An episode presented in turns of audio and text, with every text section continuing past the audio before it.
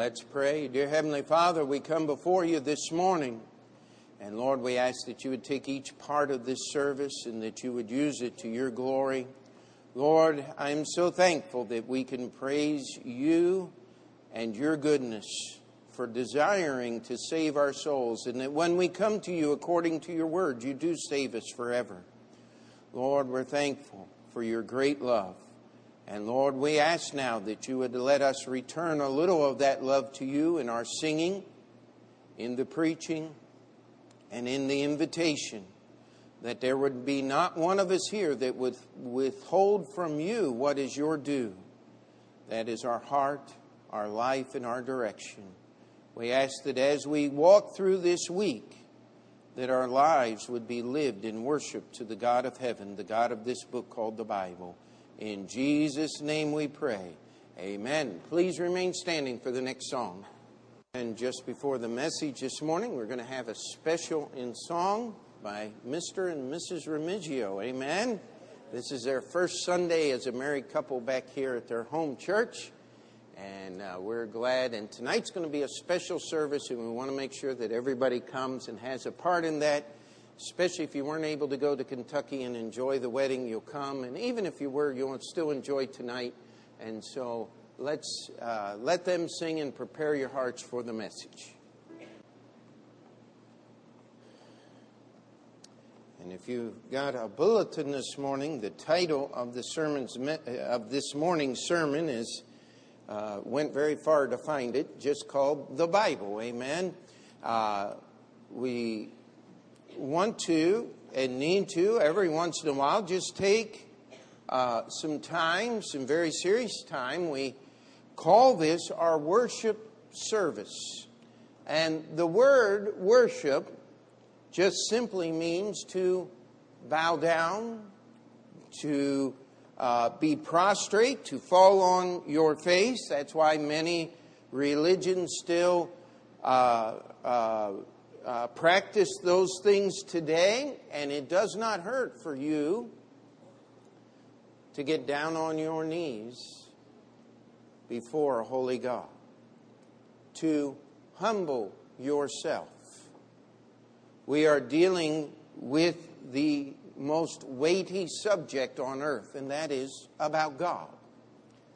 I don't know how many of you have ever grabbed a hold of something really heavy. I remember in recent history we were moving some footers is what they're called. It's just a 350-pound block of concrete. Now, if you've never lifted anything, you see them great big, am I allowed to use the word fat? Well, I just did, all right? And great big fat guys lifting all that weight, 600 and 800 pounds. But let me tell you something. If you got a hold of that piece of concrete, you couldn't move it. In fact, we had to get a little crane and some wheels and some other things so that we could transport those things from the front sidewalk where they were delivered back into the kitchen where they were installed under the floor to hold the baptistry up. And the driver looked, it was Stephen and Brother Neuberger and I, and he said, "Who's moving that?" And Stephen looked at him and said, "We are." And the driver just laughed, got back in the truck, and got out of there. He said, "I'm having no part of this." And we moved them very safely.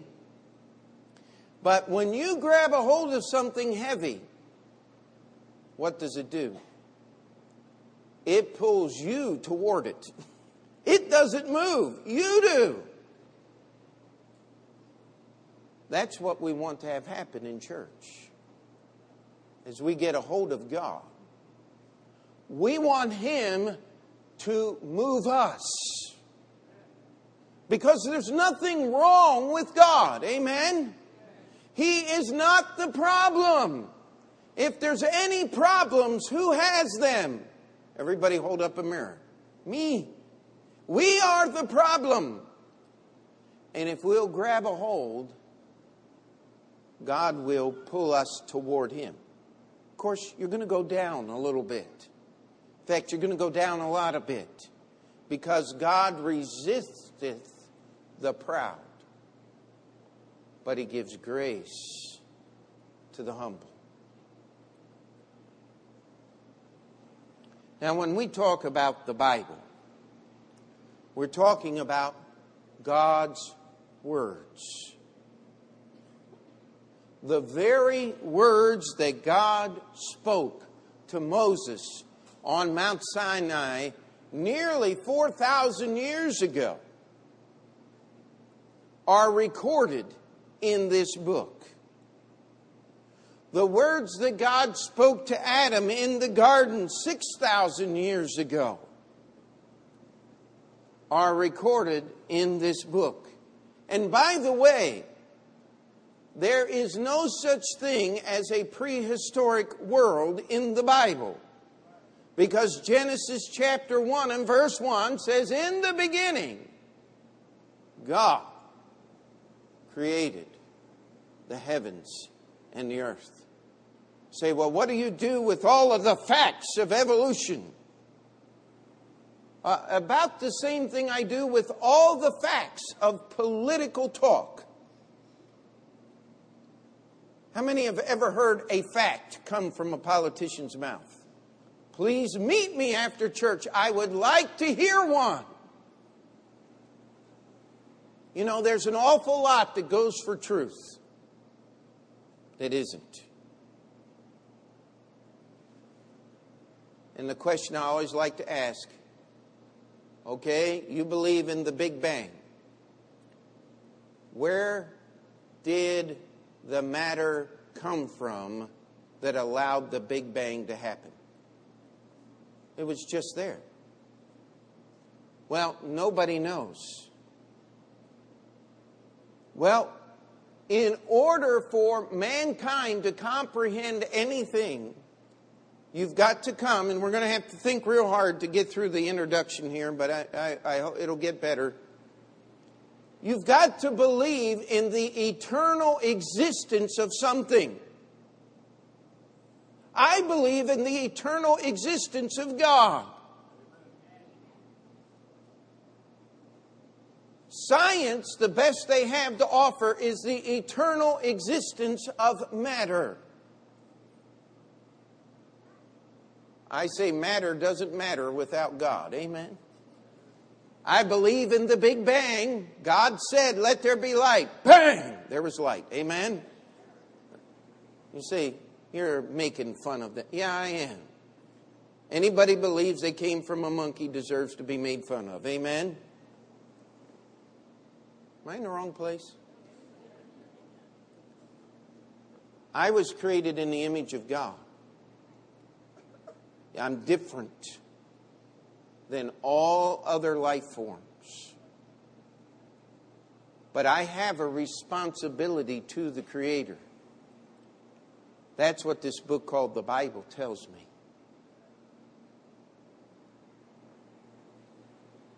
You see, what do you know about God that wasn't written down, that is not written down in your Bible?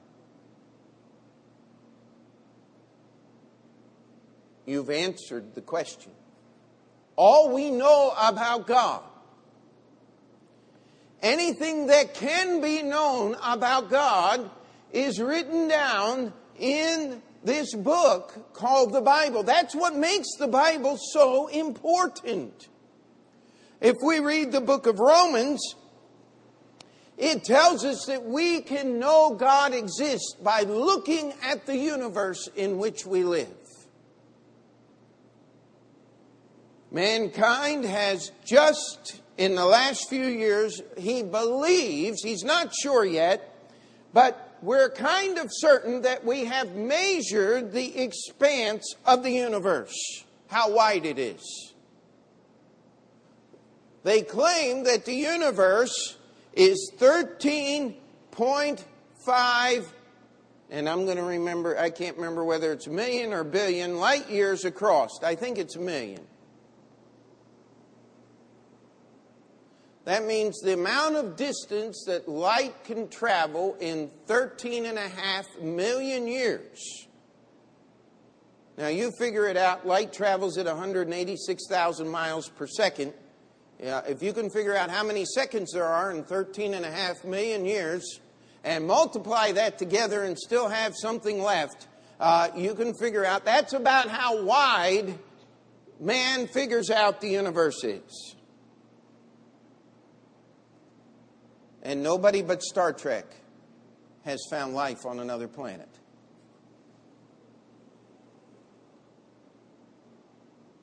I want to challenge you that only God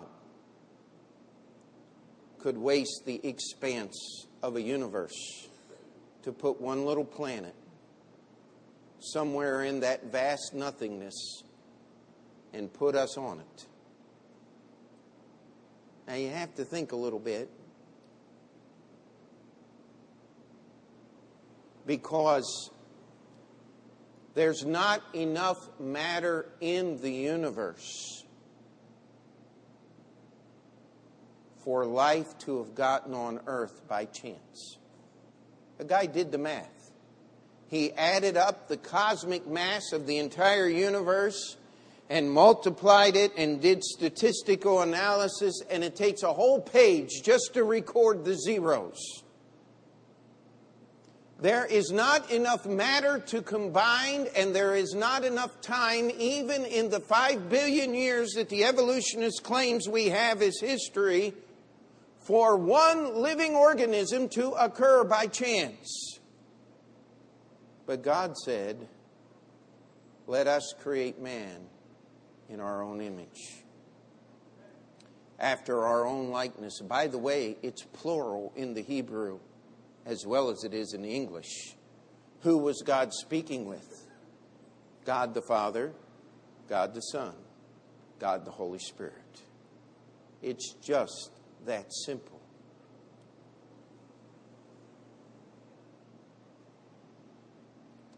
You see, it's all in the Bible.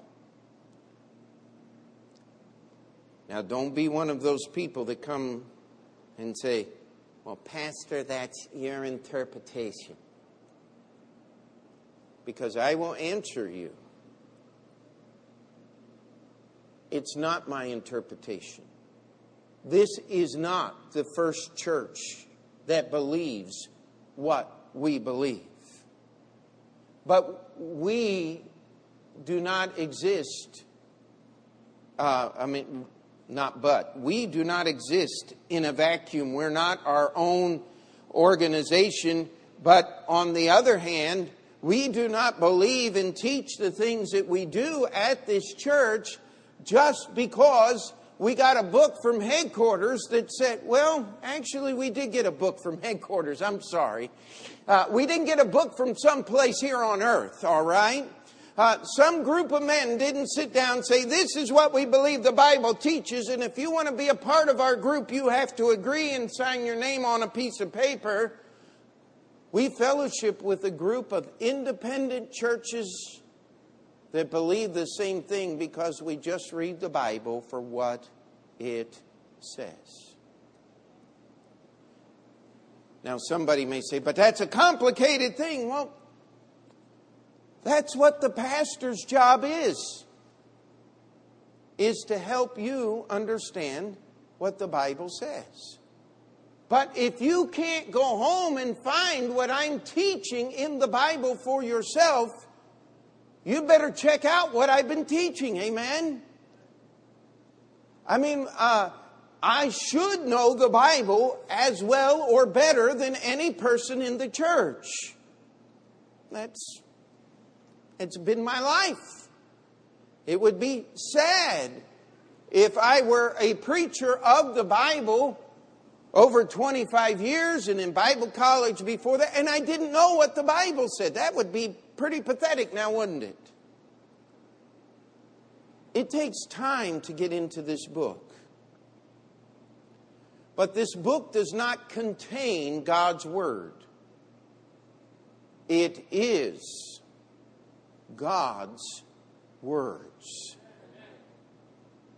You say, why do you make such a big deal about that? Well, unfortunately, the Bible college I went to was changing. And I had a professor, he got fired the year I graduated for good reason. He was trying to teach us students that the Bible contained the Word of God, and you had to go to scholars and all these books and everything and sort through everything, trying to find which words were God's and which ones were put there by somebody else. And I got very concerned as a young man. I said, I'm studying to be a preacher, and if I'm going to stand in a pulpit and say, thus saith the Lord, I'd better know that God said those words, or I'm going to be lying to the people. I'm glad that I can stand here today and tell you that I hold in my hand a copy of the very words of God in the English language. Somebody said, why do you use the King James Bible? It's kind of hard to read. I use the King James Bible, the old King James, by the way, not the new one. And by the way, King James had nothing to do with the translation other than having his name put on it. He was the king at that time. They took credit for everything. And it was best that you let them do so if you wanted to live very long in the kingdom. But I would just like to give you 30 seconds or 2 minutes of history here. No other group of people have invested more time and more effort into translating the Bible into their own language, and the language of others, by the way, than English-speaking peoples. It's an amazing study. This book took 7 years to translate. A total of 56 men worked for 7 years on the manuscripts of this Bible. There is not another Bible in any other language that has that much effort put into it. We don't worship the Bible, the leather, but I want to tell you that you have a reliable and honest translation of God's Word in English that is vastly superior. And by the way, these 56 men, 2 of which died in the midst of the translation, did not build upon their own foundation, but had a foundation of 200 years of history of major efforts of translating the Bible into English before they did their work. And so it was a crowning achievement. In fact, even, I think it's McNeil Lair, no friend of Bible Christianity, has said the crowning achievement of the English language was the translation of the King James Bible into English. The rest of the quote goes on to say, while Shakespeare literally ransacked the thesaurus of the English language, these men took 8,000 unique words and translated the most beautiful book that was ever put into English. That's not my quote. That's not even another preacher's quote. But I want you to understand something. None of that translation work would make any difference at all if what most scholars say are true, that the true text of the Bible was lost, and it's the scholars that have to find it.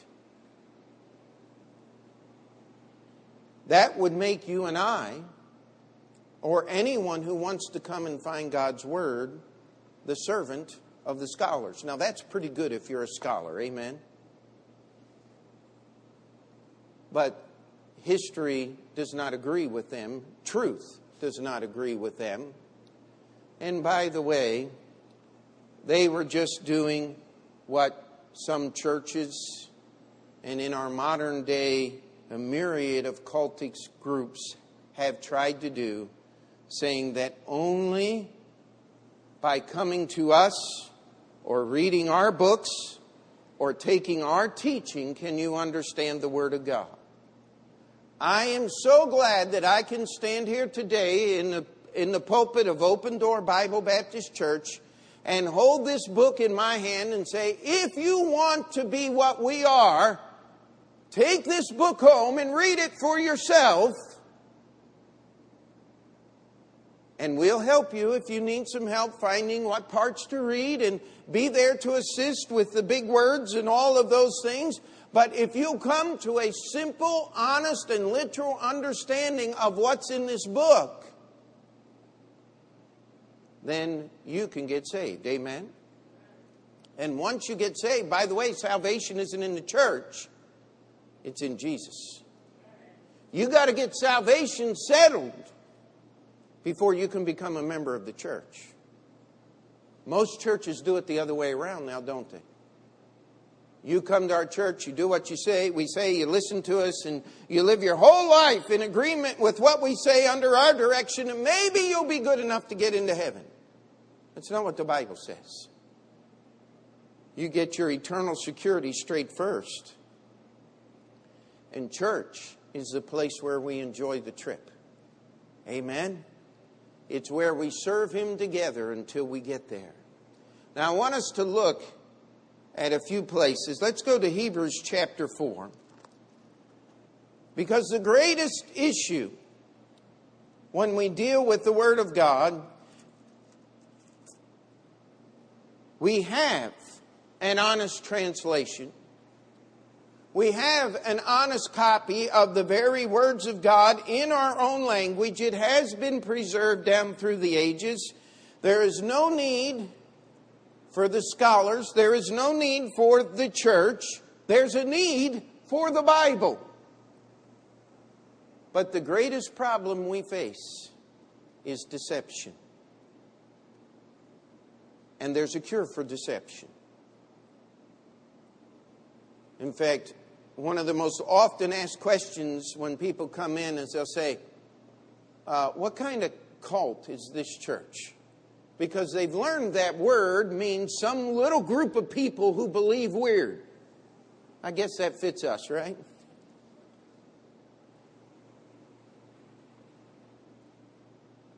And we say, no, we're not a cult. Because, see, you don't go to a person to find out what the Bible says. You go to the Bible to find out what the Bible says. That's your protection. That's how you can know that I'm not some Looney Tune. Well, we won't go any further on that. I actually had people say, well-meaning people, Pastor is crazy, all they call you. No, of course not. But I'll tell you what, if this is crazy, I'll take some more, amen? Because I've got peace. I've got confidence in God's Word. And it's easy for me to see the deception that is in our world because I know the Word of God. And I would like you to have that same protection. That's why God gave us a book called the Bible.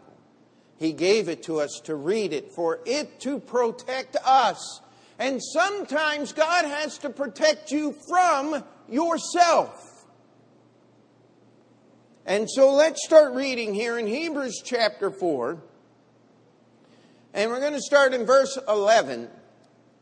Let us labor, therefore, to enter into that rest, lest any man fall after the same example of unbelief. This is talking about the history of the people of Israel. For the word of God is quick, Old English word for living, alive, and powerful, and sharper than any two-edged sword, piercing even to the dividing asunder of soul and spirit, and of the joints and marrow, and is a discerner of the thoughts and intents of the heart. Neither is there any creature that is not manifest in His sight, but all things are naked and open unto the eyes of Him with whom we have to do. Seeing then that we have a great high priest that is passed into the heavens, Jesus, the Son of God, let us hold fast our profession. For we have not an high priest which cannot be touched with the feeling of our infirmities, but was in all points tempted like as we are, yet without sin. Let us therefore come boldly unto the throne of grace, that we may obtain mercy and find grace to help in time of need. This book called the Bible, it says, is sharper than any two-edged sword. That it can cut the line between the soul and the spirit. That it is the discerner of the thoughts and the intents of our heart. James put it this way: this book is the mirror, and we can look into it, and what should we see? Our sin. And when we see our sin, if we will be a wise looker, we will go to God and ask Him to take care of that sin. But how many people pray to God asking Him for salvation because they are in a difficult time of life? How many people will go to God and pray and do all kinds of things because they've lost their job, or because they have need of something, or because they are, Brother Franz, how long did you pray before God brought Miss Sonia into your life? A long time. But let me tell you something. He wasn't coming to God just because he wanted a wife. He was coming to God because he is God. You see, God is not there to meet your needs. He's a little bigger than that. He is there to bring you face to face with who and what you really are, so that you can understand these things. Say, but Pastor, that's depressing. Well, that's okay, because not only will He show you what and who you really are, He'll fix it. He'll change you. I love to say this. I hope you never tire of hearing it. God loves you enough to save you just the way you are. You cannot clean yourself up. You cannot change things and make yourself pleasing to God. God's love will save you just right where you are. No matter how wicked you are, God will save you. But His love is so great, He's not going to let you stay that way. He's not going to allow you to continue in those things that have destroyed you. He's going to change you. How many of you have ever been really mistaken about something or someone? I mean really wrong. I mean really deceived. That you just literally, when you found out the truth, it just, whoa, wait a minute, how could I be so wrong? Has anybody else ever done that? I see some heads going up and down. Well, that's what the Bible is about, my friend. It is the discerner of the thoughts and intents of your heart. It will show you that no matter how much you say you want what is right, until you surrender to God, you cannot even understand what that means. When we as human beings want something, it's always got strings attached now, doesn't it? I'll do this for you if you'll do this for me. Or, I'll do this for you, but someday I'm going to come knocking at your door and I'm going to call in my favor. How many of us know people like that? That's a scary thing, isn't it? Because they always want more than what we gave. They always want more in return than what they gave, is what I meant to say. But here's what the Bible says. The Word of God pierces even to the dividing asunder of soul and spirit. It will show you what is true and what isn't true. There is no creature that can skip the examination of the light of God's Word. Oftentimes when we do medical tests, we do blood tests, we do CAT scans and PET scans and MRIs and all of these different things that we do. And we still miss it now, don't we? We still miss certain diseases, and they're not found until it's too late. That's just mankind.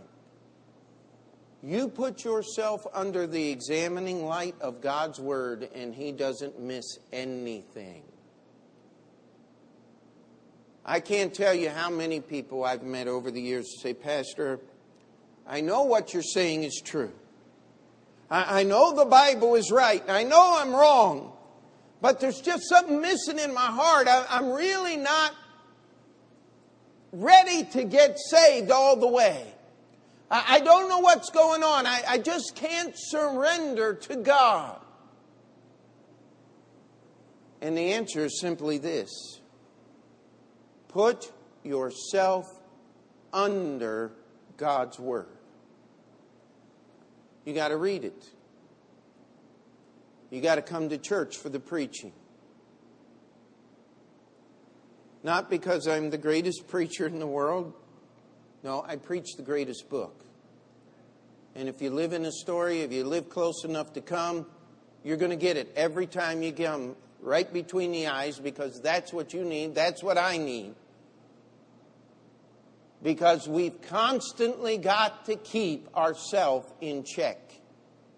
We can allow our hearts to want things that are not right.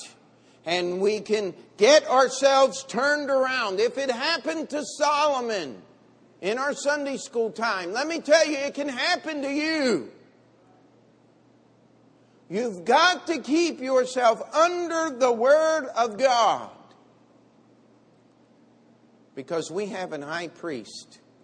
His name is Jesus Christ, the righteous. He was tempted in every way that a human being can be tempted. He's yet without sin because He is God. It says we can come boldly in verse 16. Let us therefore come boldly unto the throne of grace. Now don't misunderstand the word boldly. It doesn't mean like you hear on the television preacher, walk up to God, I want a brand new Cadillac. I heard a preacher say that one time. That's ridiculous. God doesn't care what you want. He's already done everything possible to solve your greatest need. That is the death of Jesus Christ on the cross to pay for every sin that you've ever sinned. What more could you ask of God than the forgiveness of your sins, my friend? You couldn't buy the forgiveness of one sin if you owned every car that was ever produced in the history of mankind. And yet, if you'll come before God according to the Word of God, that's what the word boldly means. I have a right to come into the presence of the God of heaven. It says, boldly unto the throne of grace, that we may obtain mercy. Can I remind you what mercy is again? Mercy is that which the defeated receives at the hand of the victor. When you have a contest on the field of battle, and one wins the day, you usually have the loser laying on the ground in ancient times with the sword or the weapon of the victor held in a position to inflict sudden and instant death. The victor may then have mercy on you. But what happens if the loser gets up off the ground and says, I'm going to fight again? It's called death. But if you will accept God's mercy, if you will surrender to His terms, He will save your soul forever.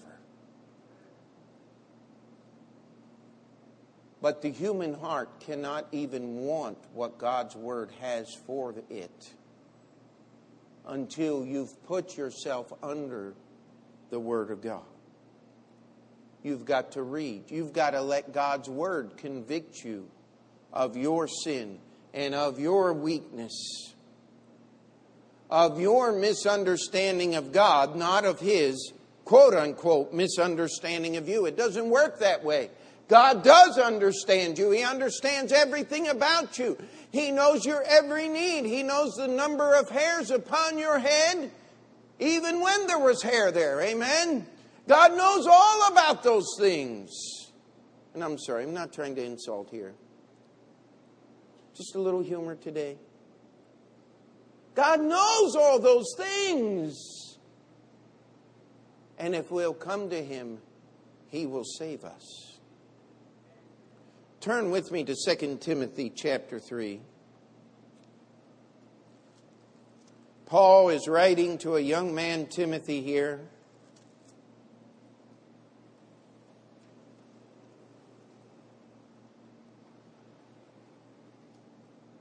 And in verse 15, Paul says to him, and that from a child thou hast known the Holy Scriptures, which are able to make thee wise unto salvation through faith, which is in Christ Jesus. Do you get what Paul is saying? He says, Timothy, from a little child you've known the Scriptures, and the Scriptures are able to make you wise unto salvation. Now, what Scriptures was Paul talking about? It wasn't what we call the New Testament, because Timothy is part of the New Testament. It was the Old Testament. The part of the Bible that when we get there in our Bible reading schedule, oh no, I got to read Leviticus. Let me tell you something. Leviticus is a pivotal book in the Bible. But you have to understand what it's talking about for it to make any sense. You need this whole book. Peter put it this way. We have also a more sure word of prophecy, whereunto ye do well that ye take heed, as unto a light that shineth in a dark place until the day dawn and the day star, which is Jesus Christ, arise in your hearts. Would you take a moment today, if you're saved, and remember that process that God used to reveal His Word? And as you begin to be faced with your own sin and your failures and your shortcomings, the anguish that developed in your soul as you realized you could not save yourself, and that if you were to die today, you would miss heaven and all its glory. And finally, that truth drove you to a place where you surrendered at the foot of the throne of grace and said, God, I surrender my life, my work, everything I am to you. The publican said it this way, God, be merciful to me, a sinner. You know what that publican did when he said those few words? He admitted his sinfulness to God. He admitted that he couldn't do anything about it. He did not know the story of Jesus yet, for Jesus was telling us the story.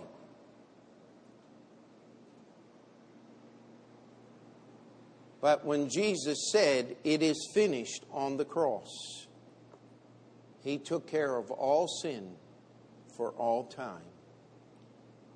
And that all I have to do is believe that he died for me and my sins.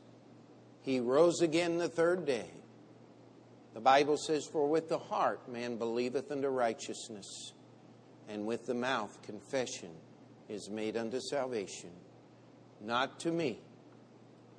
You confess to God, because he is the one who saves. Amen. Now I want you to go on. If you're still there in 2 Timothy, just one more verse and we'll be done. Two more actually, the last two in the chapter. All Scripture is given by inspiration of God and is profitable for doctrine, for reproof, for correction, for instruction in righteousness, that the man of God may be perfect, truly furnished unto all good works. God did not just save you so that you could be saved. He saved you so that your life could be a testimony of his goodness and his grace. He saved you so that in the ages to come, Ephesians chapter 2, he could show the riches of his glory and the greatness of his love wherewith he has loved us. The world is seeking for profit, is it not? It's not finding it in any of the normal places today.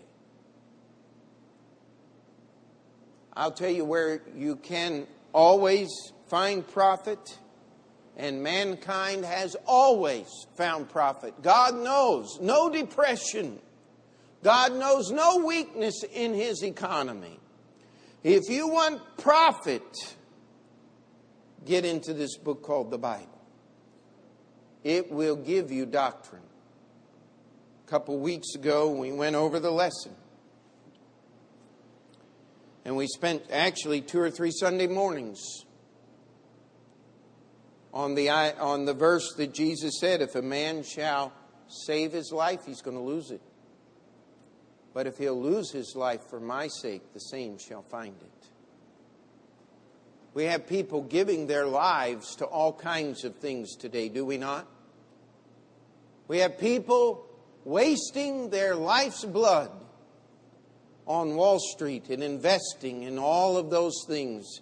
And no, they're not jumping out of windows like they did in the 1920s, but how many of them die young because of all the stress that they've put themselves under just so they can make those huge amounts of money? How many people give their lives so they can work a job and climb the ladder and get to that position that they so desperately covet? How much money do people spend to get elected to office that pays 1/10 of what they spent to get into the office? Does that make any sense to anybody? It tells me one thing for sure. There's an awful lot of remuneration going on that isn't coming in the paycheck.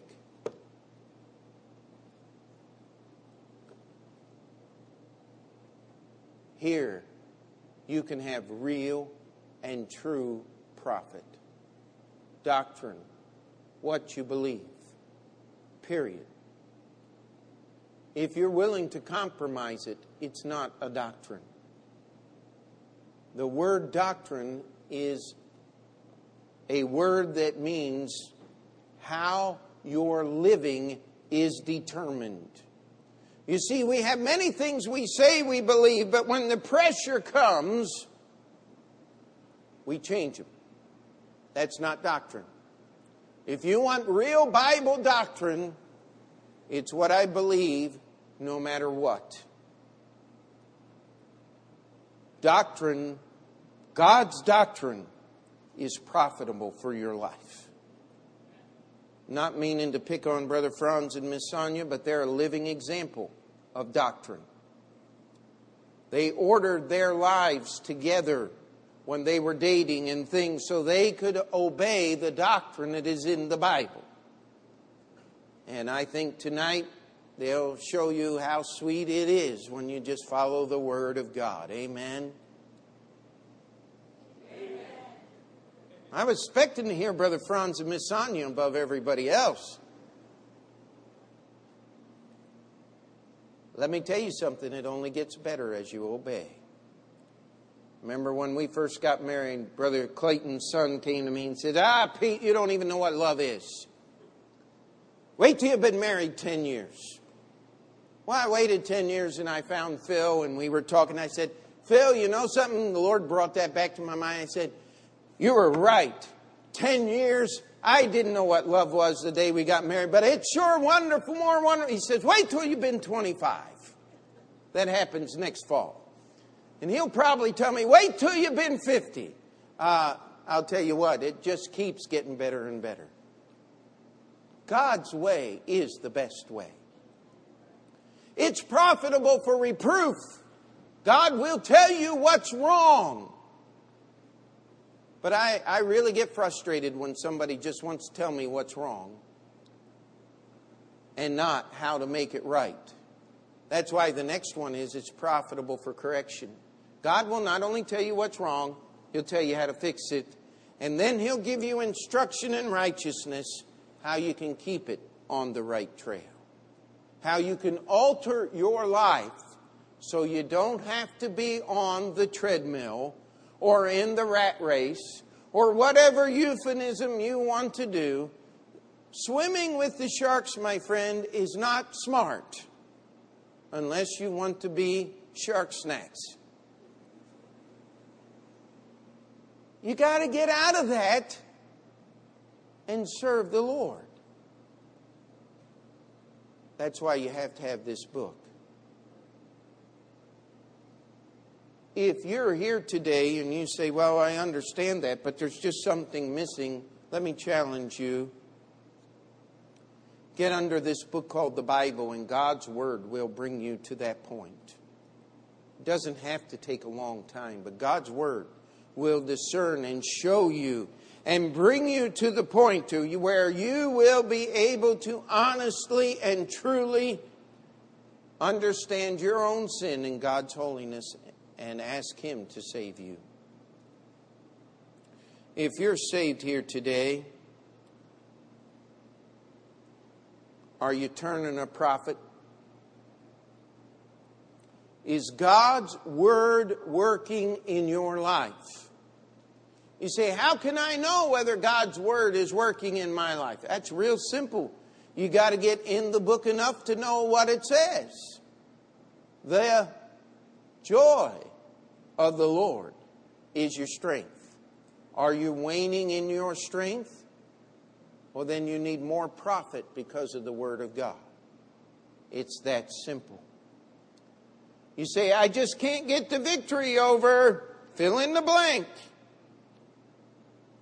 Is profitable. Get into the Word of God. You don't win the battle with sin by fighting sin. You win the battle against sin by getting close to Jesus. And you get close to Jesus by reading His Word, by sitting under the preaching of His Word, by being with other people who do that. That's what church is about. Two questions. Are you saved? If you're not, you can get saved today. If you are saved, are you turning a profit? Are you increasing in your relationship with God? God wants you to. That's what His Word is all about. Let's pray. Dear Heavenly Father, we come before You this morning. Lord, once again we pray, because we cannot change hearts. We cannot convict people of who and what they are. We cannot show them their sin without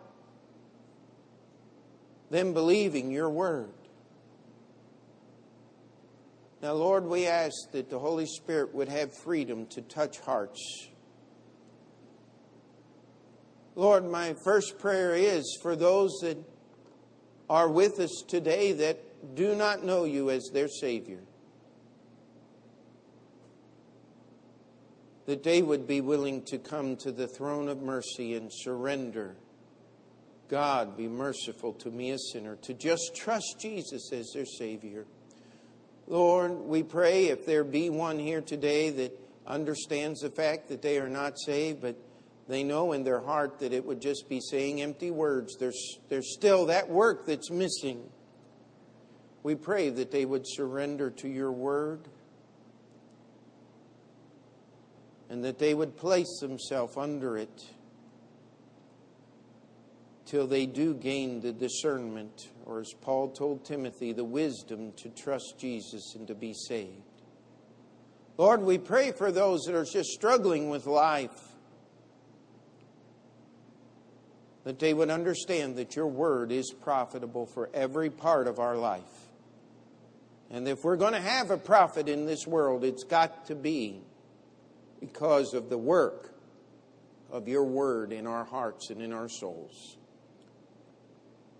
We ask You to be glorified in the time of invitation. In Jesus' name we pray. Amen. Let's stand together, and Brother Franz, come and lead us.